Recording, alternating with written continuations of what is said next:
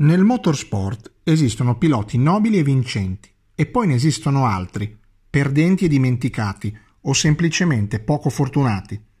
Ma noi di Formula 1 World vogliamo ricordarli tutti e oggi vi parliamo di Eddie Irvine, che nel 1999 ha accarezzato con la Ferrari il sogno di diventare campione del mondo.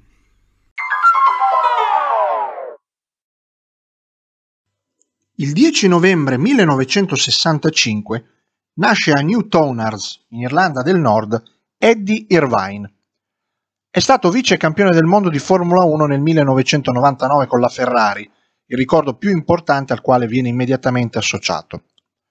Dopo aver gareggiato per vari anni nelle categorie minori, vincendo il titolo di Formula Ford britannica nel 1987, fu chiamato nella massima serie da Eddie Jordan, nel 1993 si fece subito notare al suo debutto al Gran Premio del Giappone, dove andò subito a punti, finì ottavo, e dove litigò con Ayrton Senna, che aggredì Irvine con un plateale pugno nel dopogara.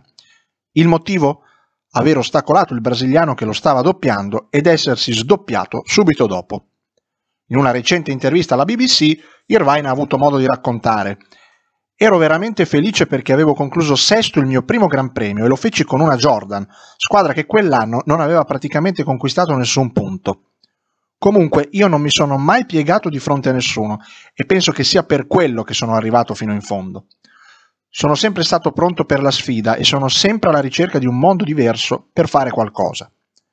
Non mi sono mai adeguato, quindi ogni volta che Senna cercava di mettermi al mio posto, al venerdì o al sabato, al giro successivo, io lo bloccavo. Irvine rimase in Jordan fino al 95, dove alternò ritiri e gare a punti, e anche un podio nel Gran Premio del Canada di quell'anno. Nel 1996 fu chiamato dalla Ferrari per affiancare il neocampione del mondo Michael Schumacher. Eddie fu molto apprezzato a Maranello, per la sua lealtà e per il suo modo di lavorare. La sua sensibilità tecnica fu spesso d'aiuto alla squadra e non fece mai mancare il supporto a Mikel quando era necessario, come in Giappone nel 1997. L'anno più bello fu il 99, che si aprì con il successo a Melbourne, il primo della sua carriera in Formula 1.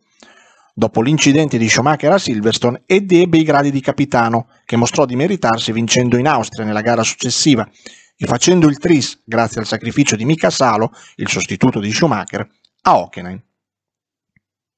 Irvine balzò in testa al campionato ed ebbe davvero una chance di diventare campione del mondo, fin quando il titolo sfumò all'ultima gara in Giappone, dove vinse in solitaria Mika Hakkinen, che fece suo anche il titolo.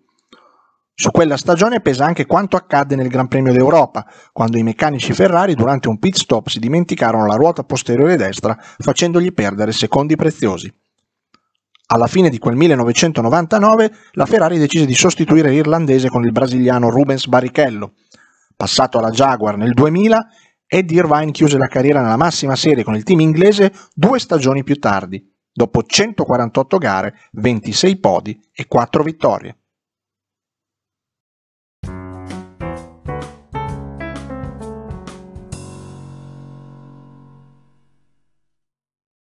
Formula 1 World ti conduce in un viaggio attraverso la storia e l'attualità della Formula 1.